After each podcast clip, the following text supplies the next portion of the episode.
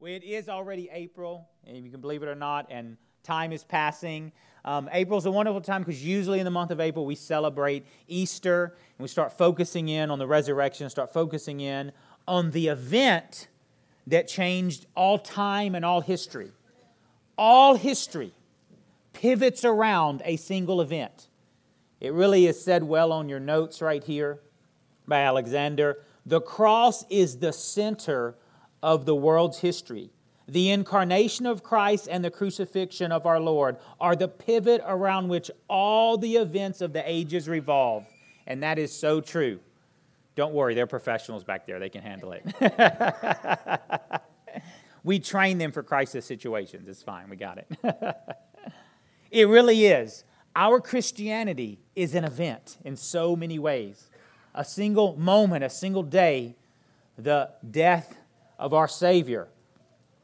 Obviously, the resurrection we're coming to, but we're starting a new series. We did seven weeks on the City of Refuge. Hopefully, you learned something. I did, because we want to learn things from the Word of God every Sunday. So, we're starting a new series, The Cross. That kind of goes without saying. That's the biggest thing you can talk about, right? The cross of Jesus Christ.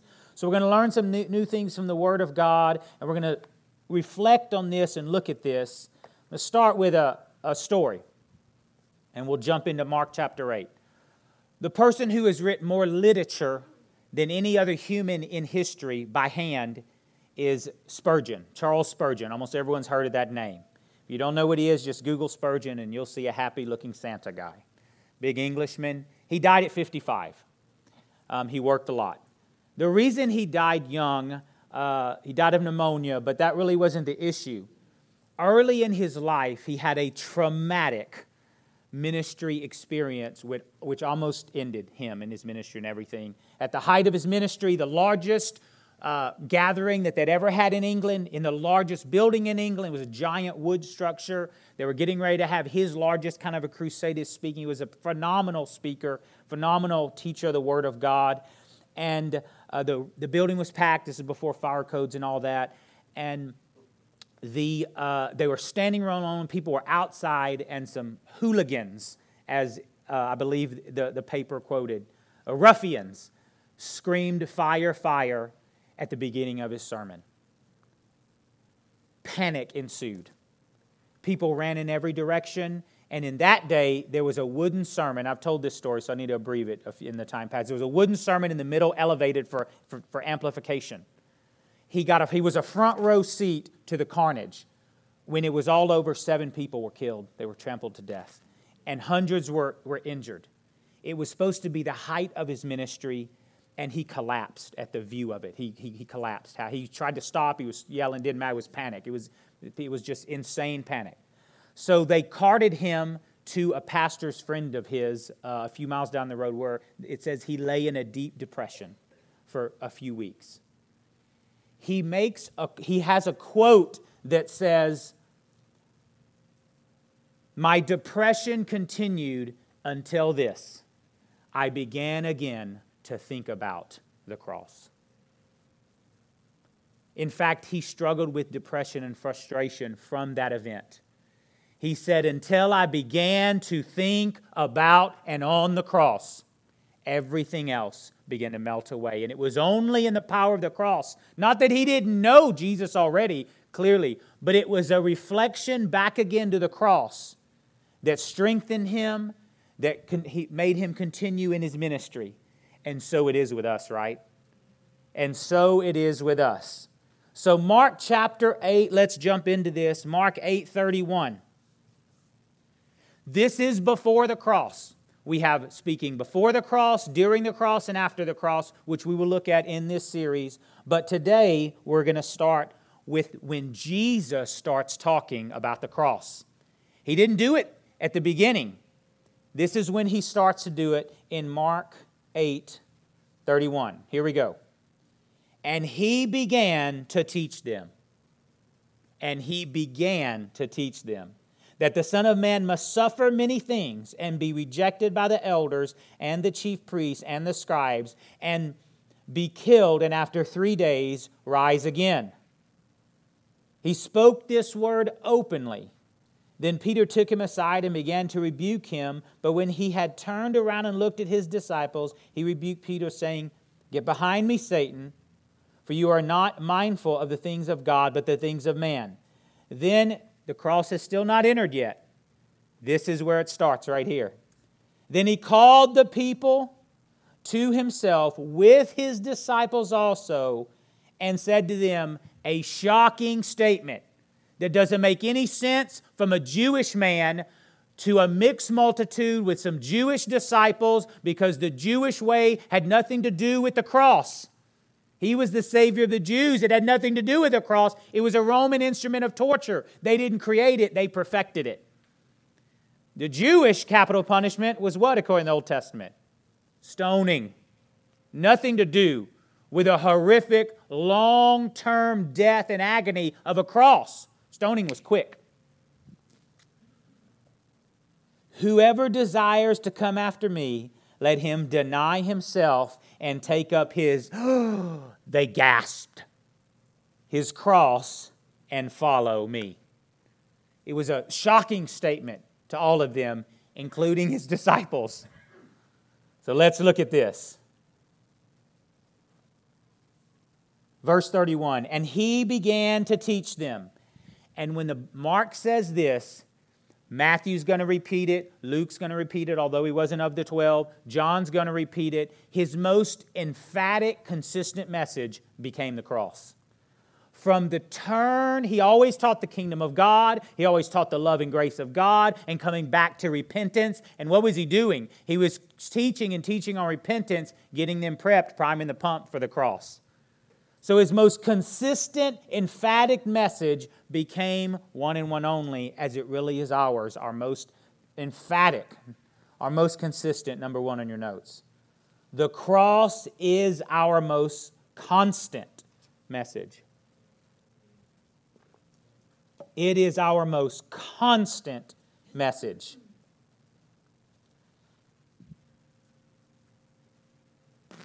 I love creationism. I'm a biblical worldview guy. Y'all know that. Y'all like, oh my goodness, I'm tired of hearing about the biblical. Good. I, just by the time you're done hearing it, I'll keep saying it. Obviously, I'm big on family stuff, and we're going to live with integrity and live with morality and, and have godly families and all those things. But I have to remember, as you do, in our busyness and constant information in the world, we have one consistent message, don't we? Above all, before all, it's the cross. So I was, I was thinking about this and I was looking at all the, the early churches and I was thinking about this message and I realized Paul did this with all the churches.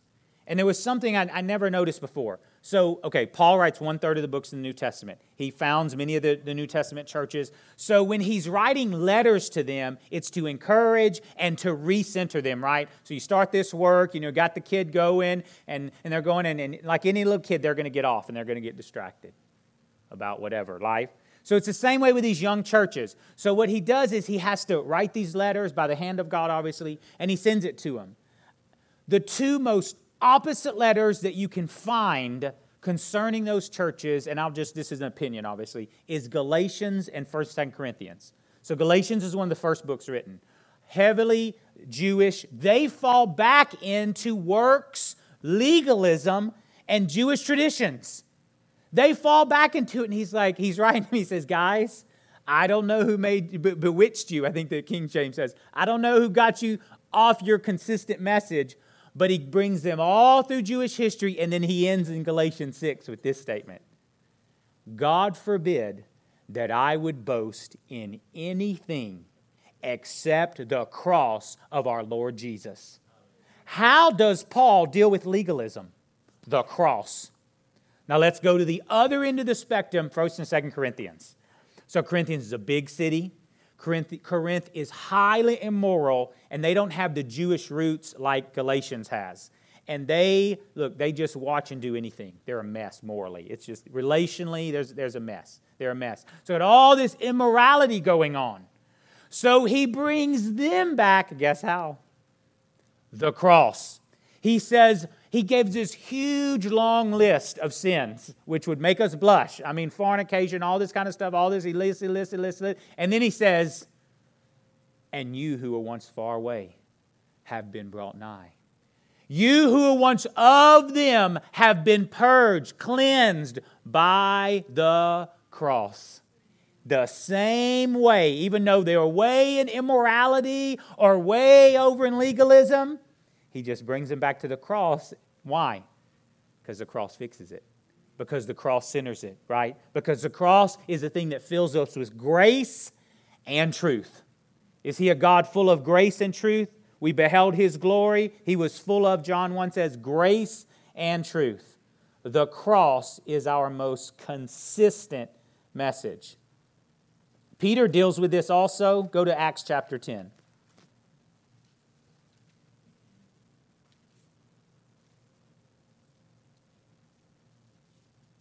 Peter's having a great old time. Uh, unbeknownst to him, Cornelius, a Gentile, is just praying it up, seeking God in prayer and fasting, wanting a change in his life. He knows of God, the God of the Hebrews. He fears God. He gives alms, and he's seeking the Lord. And Peter has the vision. He sees sheets coming down with all kind of food. I love this text because it's just freedom. I can eat things out of ditches and enjoy it. That's what's so wonderful.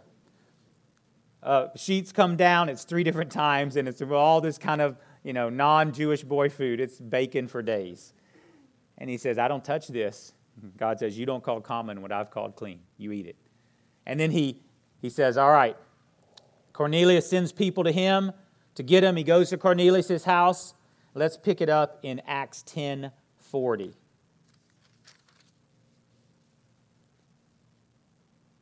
Listen to what Peter says to this God fearing person who knows the Old Testament in his house.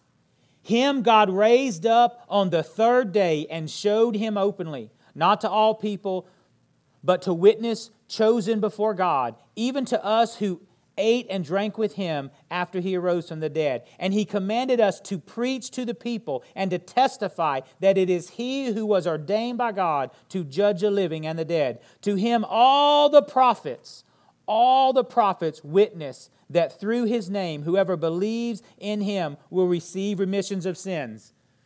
How, what was the testimony? What was the consistent message, according to Peter, of all the prophets? Jesus. Jesus was the message of how many of the prophets? All of them. While Peter was speaking these words, the Holy Spirit fell on those who heard the word. The consistent message was the message of the cross. All right, let's keep looking here in Acts. I mean, excuse me, Mark. and he began to teach them that the Son of Man must suffer many things. And he began to teach them about the cross, that the Son of Man must suffer many things. And he gives three people the elders, the chief priests, and the scribes the leaders, the church leaders, and the religious experts. The scribes are writers who copied the, the Bible down and stuff like that. They also taught and he began to teach them that the Son of Man must suffer many things. It's amazing that we reflect on this on the cross, that most of Jesus' suffering was with people. And that's just the way it is, and that's just common, that's life.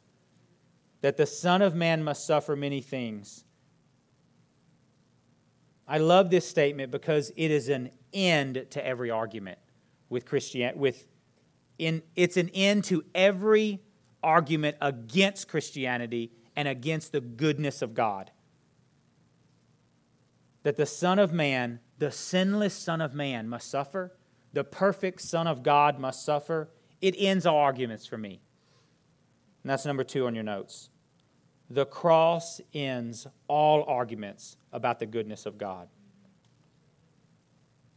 He began to teach that the Son of Man will suffer so the world doesn't have to.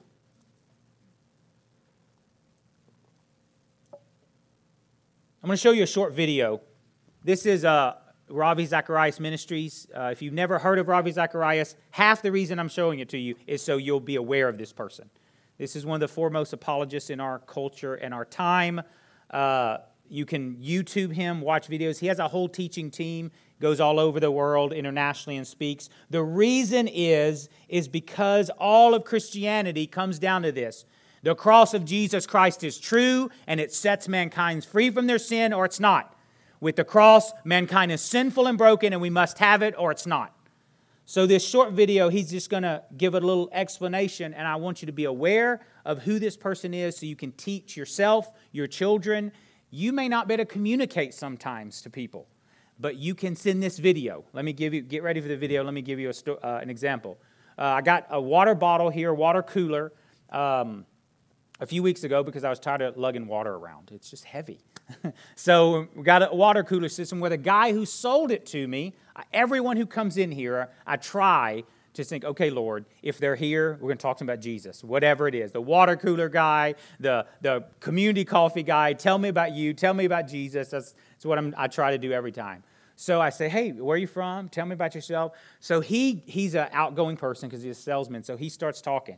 He starts talking about uh, how he's very spiritual and all these things. So it was a mixture of all kind of uh, Indian, Eastern mysticism, this, that, all these kind of things. I can't really uh, communicate it all. But I thought, you know what? He loved Eastern understanding and philosophies. Said, you know what? I know a guy who you would love to listen to. Give me your, give me your, your, um, your phone number. I'm going to send you some videos. So I was able to send him this where communicating to him would have been very difficult.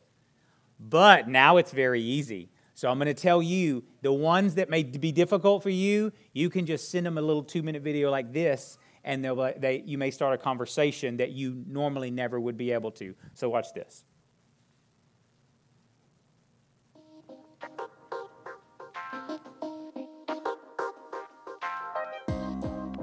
Why did Jesus have to die? Why couldn't God simply snap his fingers and forgive us? That's a common question I get, often from my Muslim friends, because the Quran, the scripture of Islam, claims that Allah, the God of Islam, is merciful and forgiving. And so my Muslim friends say, you don't need a cross. You don't need Jesus to die. God can simply wave his hands and forgive us. How do we respond? Well, think about the word forgiving. Think, think about the word mercy for a moment. Mercy means, by definition, getting what you don't deserve.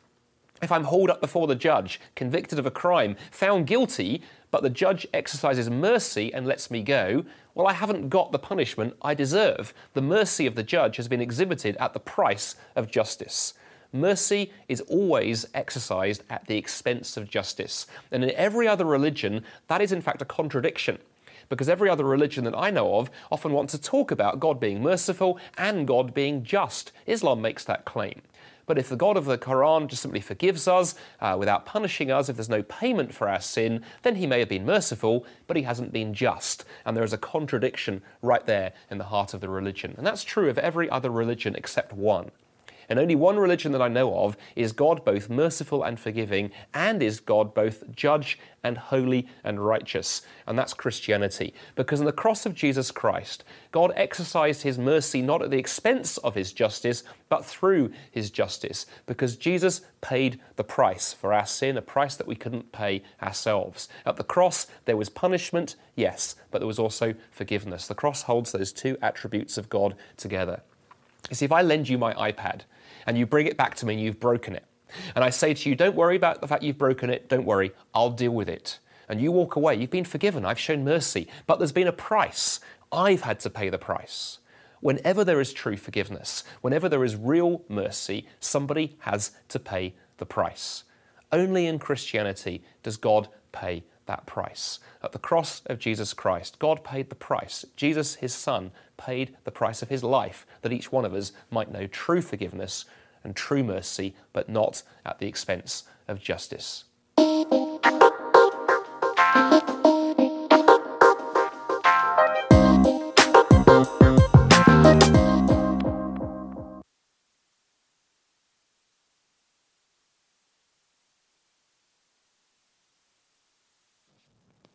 There we go.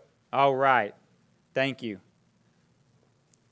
We have a great church who do so many great things. The printer broke this morning. Pastor Stephen can't fix printers. Pastor Stephen reads his Bible. I don't know how to fix printers, but we have an IT guy. He can fix printers. They do this and this and that. They make it all run. By many hands, the work of God is done. Thank you for that. All right. Psalms 18. The context of this is David talking about war and fighting and battle which is the most controversial You know, when is can there be a good war or battle, whatever? That's the context of this. And in the middle of David talking about fighting and violence and all of this, he just pauses in Psalms 18:30 and he says, "As for God, his way is perfect. The word of the Lord is proven. He is a shield to all who trust in him." That's an amazing statement right in the middle of talking about battle. And a few verses later, he says, He teaches my hands to war. Because he's spouting in, in controversy, when there's unclear, when there, it, nothing ever goes right in battle. There's always things that are wrong and sin. And then right in the middle of it, he says, As for the Lord, his way's perfect.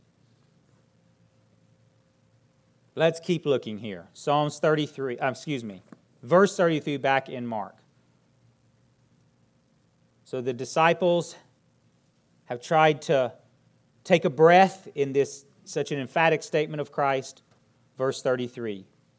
But when he had turned around and he looked at his disciples, he rebuked Peter, saying, Okay, so he Peter takes him aside.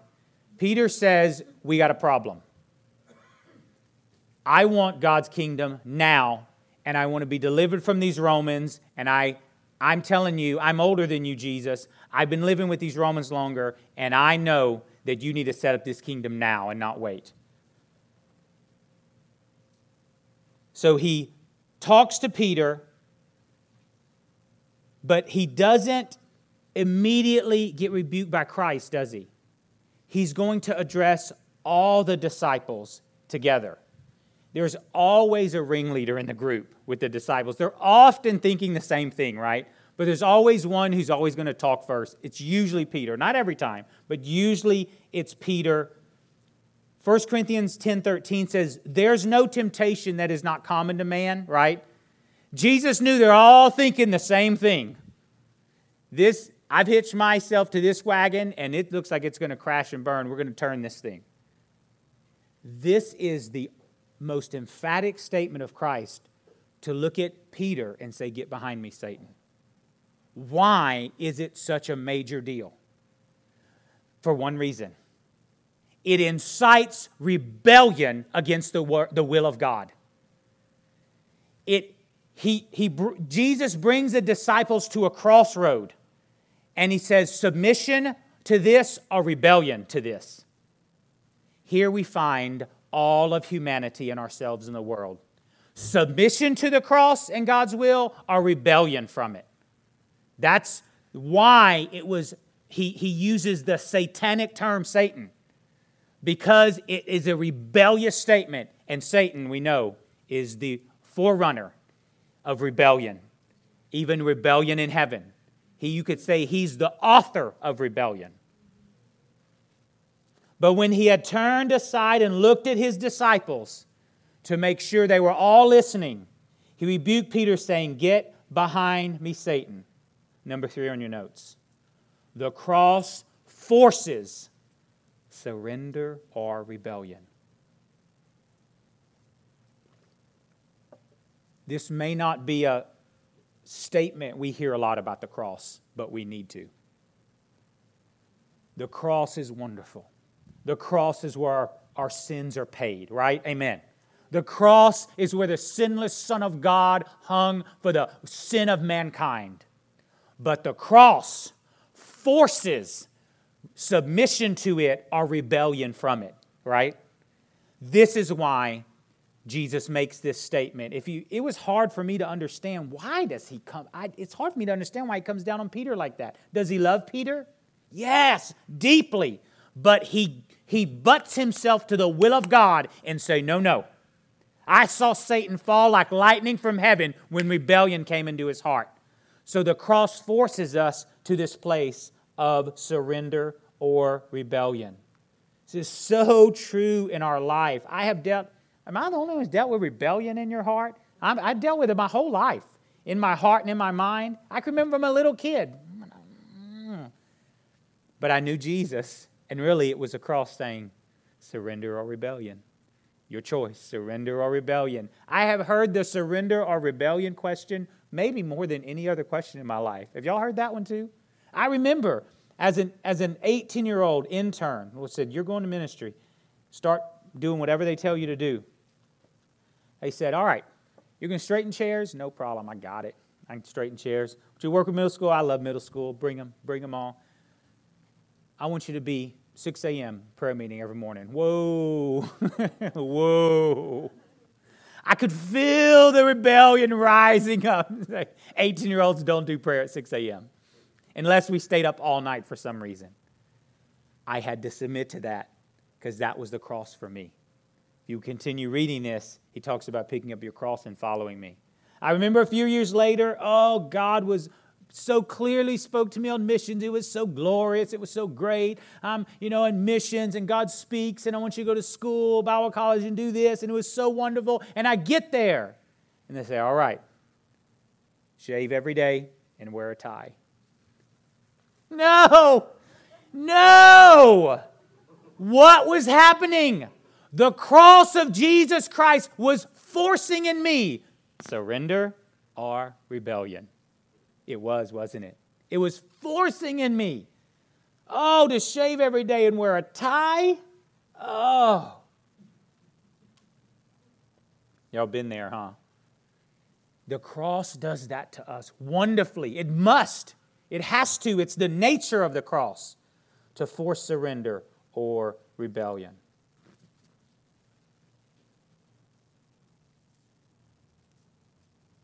So all the disciples are at a crossroad here. Verse 30, I'm going to mash verse 33 and 4 together. Get behind me, Satan, for you are not mindful of the things of God, but the things of man. When he had called all his disciples, all the people to himself, with his disciples also, he said to them, Whoever desires to come after me, let him deny himself take up his cross and follow me. Oh, this is a mixed multitude. This is the disciples. This is Peter with his fresh wounds. He forks the road and he says, Okay, there's a highest, there's a hierarchy here, and the highest loyalty you have to decide right now. You have to decide this right now, number four in your notes. The cross demands God's will to be your highest loyalty.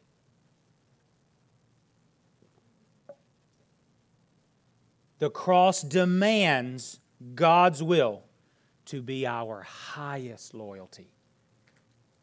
Not only surrender and rebellion, but in that, okay, Lord, Jesus said, Not my will, but yours be done. Now remember, the two times he prays that is when he teaches the disciples that with the Lord's Prayer, and then when else? The only other time that we hear those words coming out of his mouth in the garden, right before the cross, praying, sweats like, like drops of blood falling from him. This is the other time we say, Not my will, but yours be done. The, that's the picture the cross demands God's will to be your highest loyalty. Let me show you this picture here. I love history, especially Christian history. This is very famous. 1956, five uh, U.S. missionaries were killed in the Amazon jungle in Ecuador. The most famous of those in the middle, Jim Elliot. Some of you may remember this as children or you were very young. They were spe- speared by Indians deep in the jungles. They had taken a small biplane in, and they had actually been there a few days and had met and communicated with them. But like any frontline mission, missions and the difficulty uh, communicating, fear rose up in those lost tribesmen. And fear is the most destructive thing that will happen. Fear is dis- destructive to its very nature and those tribesmen speared them to death uh, with arrows and, and spears. There was something Jim Elliot did and said I was not aware of. You're very familiar with his story. Books have been written. Elisabeth Elliot is his wife who went on to live there for years and years. They made movies about him and all that stuff. But Jim Elliot, like a missionary, um, had a journal, journal, and he wrote something I didn't know about. So obviously, they've been in Ecuador a while, and they've been at different tribes and stuff like that, where all the different tribes, and I've been to countries like this, they all have different dialects. So you're struggling. You may learn one at, at, at one, you go 20 miles in the jungle, they speak it, it's a different dialect. So, how are you going to constantly communicate the cross of Jesus Christ to all these different people groups? You know, you're learning languages. They may speak Spanish, but it doesn't help you with other tribes. So, like I've done before, and like they did, they really did impromptu dramas. And this is what Jim Elliot said. He said, I can't tell you how many times I would take two logs and lay them together and make a cross. Then I would lay myself down on these logs to explain to these Indians what a crucifixion was because they had no idea what it was and they never saw it. They would reenact, like if you've done missions or anything, this drama in the jungle showing the crucifixion. And he said we would stre- I would stretch out and they would pierce my side and pierce my hands to show what Jesus did.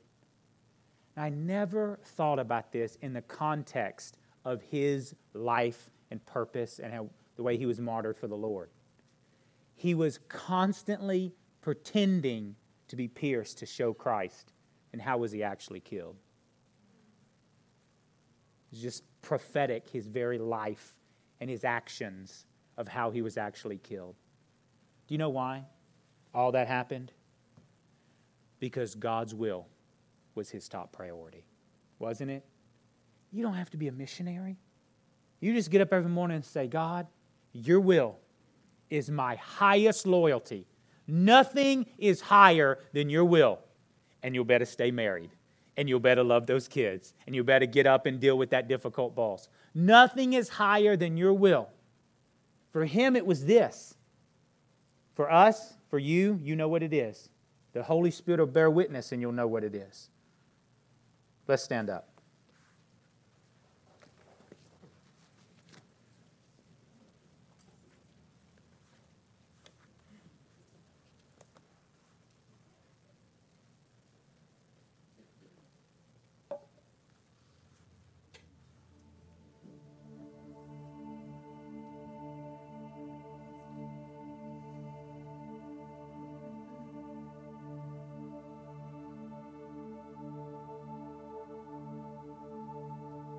Just going to spend some time reflecting in your personal relationship with Jesus through the cross. So just spend a few minutes and reflect on your relationship with the event of the cross.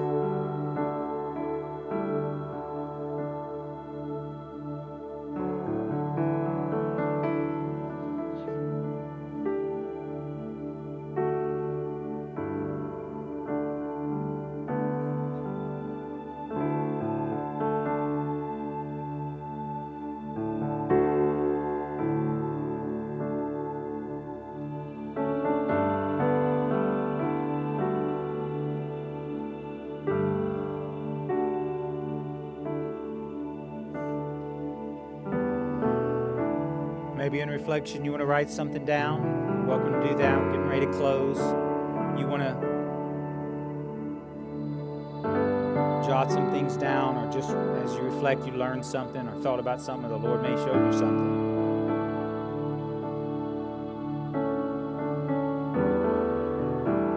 It would be difficult without the cross, but we have the cross.